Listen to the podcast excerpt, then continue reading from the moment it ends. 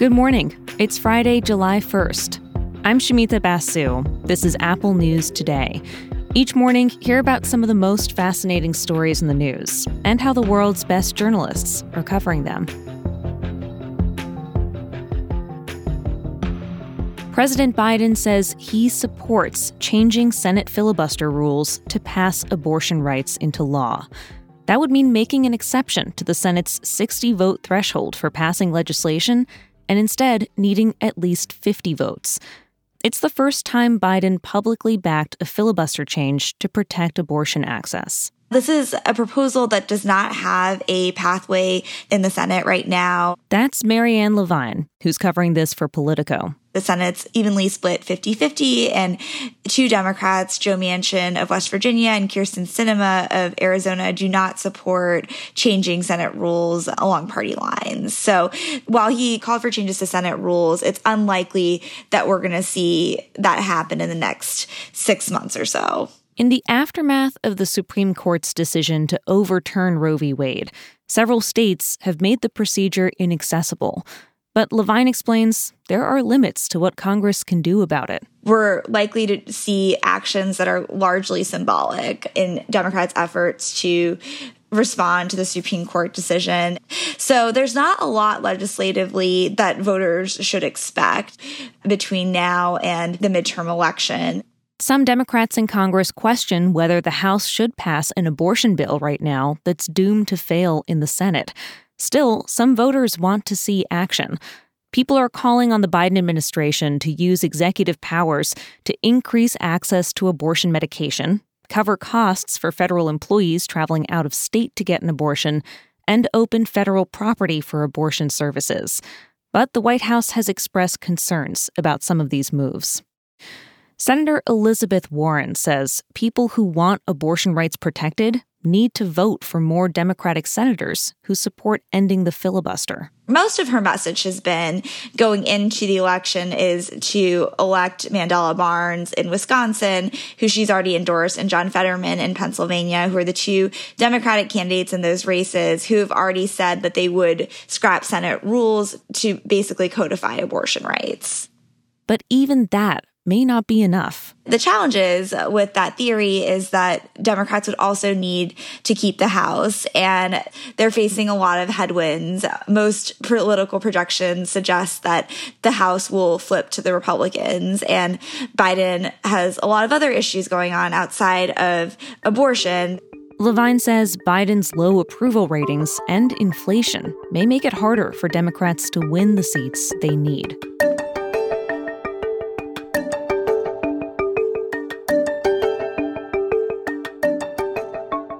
American WNBA star Brittney Griner is in a Russian court today. She was arrested at a Moscow airport in February. Russian authorities say she had vape cartridges with hashish oil in her luggage. Ann Simmons is the Moscow bureau chief for the Wall Street Journal.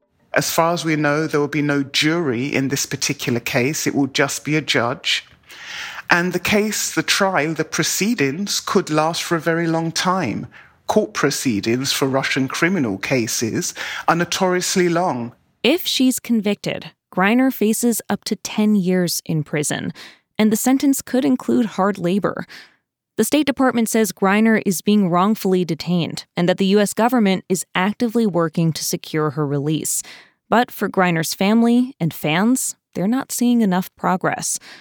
Griner's wife, Cherelle, hasn't spoken to her in four months.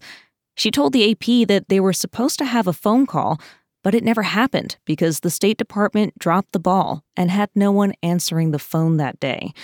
Yesterday, Cherelle told CNN that she wants the U.S. government to do a lot more. I do have to, you know, unfortunately, also push people to make sure the things that they're telling me is also matching their actions. And so it has been the hardest thing to balance because I can't let up because it's a hundred, it's over 130 days and BG's still not back. The administration says Secretary of State Antony Blinken met with Cherelle this week, and bringing Brittney home is a top priority. But Simmons says it's more complicated because of everything else happening around it. This case is happening at a time when relations between the US and Russia are basically at an all time low. As we know, there is a conflict in Ukraine. The Kremlin calls it a special military operation. Everyone else calls it a war. Ms. Griner basically was detained a few days before President Putin ordered troops uh, to intervene into Ukraine. So it's really difficult to say how this plays out. But Ms. Griner is a high profile case. 99% of criminal cases in Russia end with a conviction.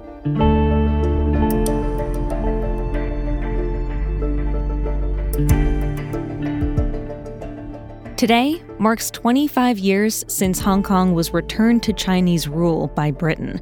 It's sometimes referred to as the handover. It's important because even though it isn't a big piece of land, Hong Kong is densely packed with people and political activism. It's been the center of so many high stakes international storylines China's rise, threats to democracy, the COVID pandemic. For China's government, today is a celebration, including a big flag raising ceremony.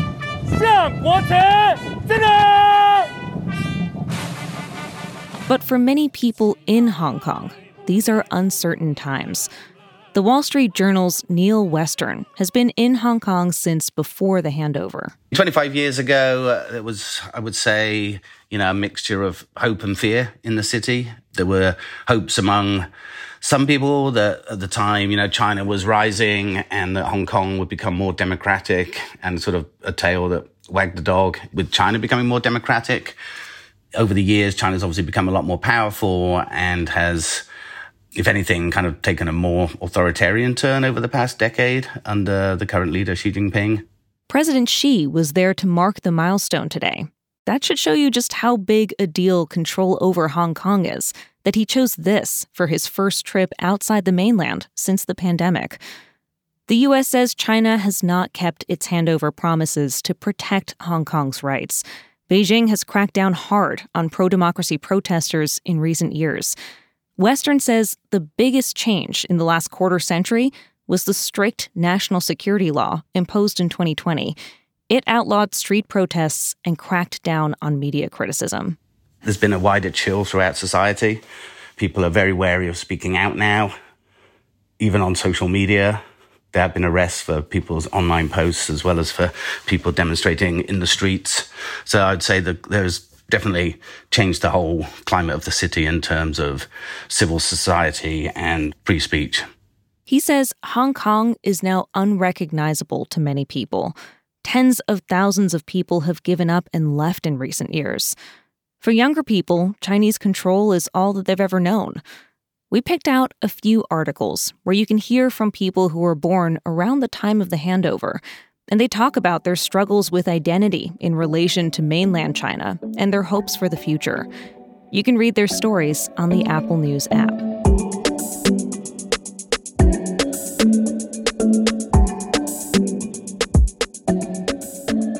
For the first time ever in my life, I almost missed a flight the other day I still can't believe this happened. I'd heard all the horror stories about long security lines at airports, and I thought I left myself plenty of time, but it was so much worse than I anticipated.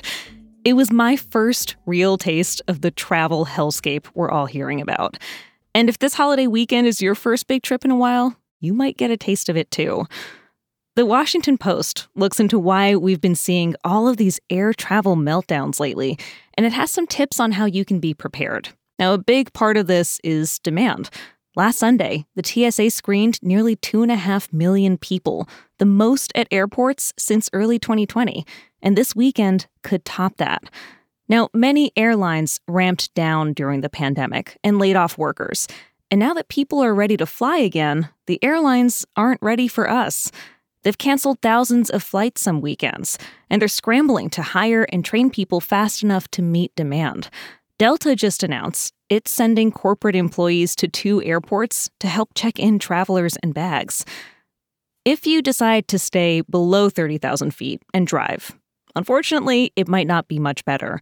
AAA says this upcoming weekend is on track to be one of the busiest and one of the most expensive. And it's not just gas prices. Hotels, food, everything is so much more expensive than they were this time last year. So, here's a few tips from a travel expert in the Post so you don't almost or actually miss a flight like I did. Arrive early, it's always a smart move. Avoid checking bags if you can. Also, choose the earliest flight that can work for you. That way, you've got more options for rebooking if it gets canceled. You can find all these stories and more in the Apple News app. And check out our weekend interview show, In Conversation. On this July 4th weekend, we're bringing you a relevant episode from our archives my interview with the journalist Nikole Hannah-Jones. She's the founder of the 1619 Project. We talked about how the beginning of American slavery is a foundational moment in our history that's often left out of U.S. textbooks.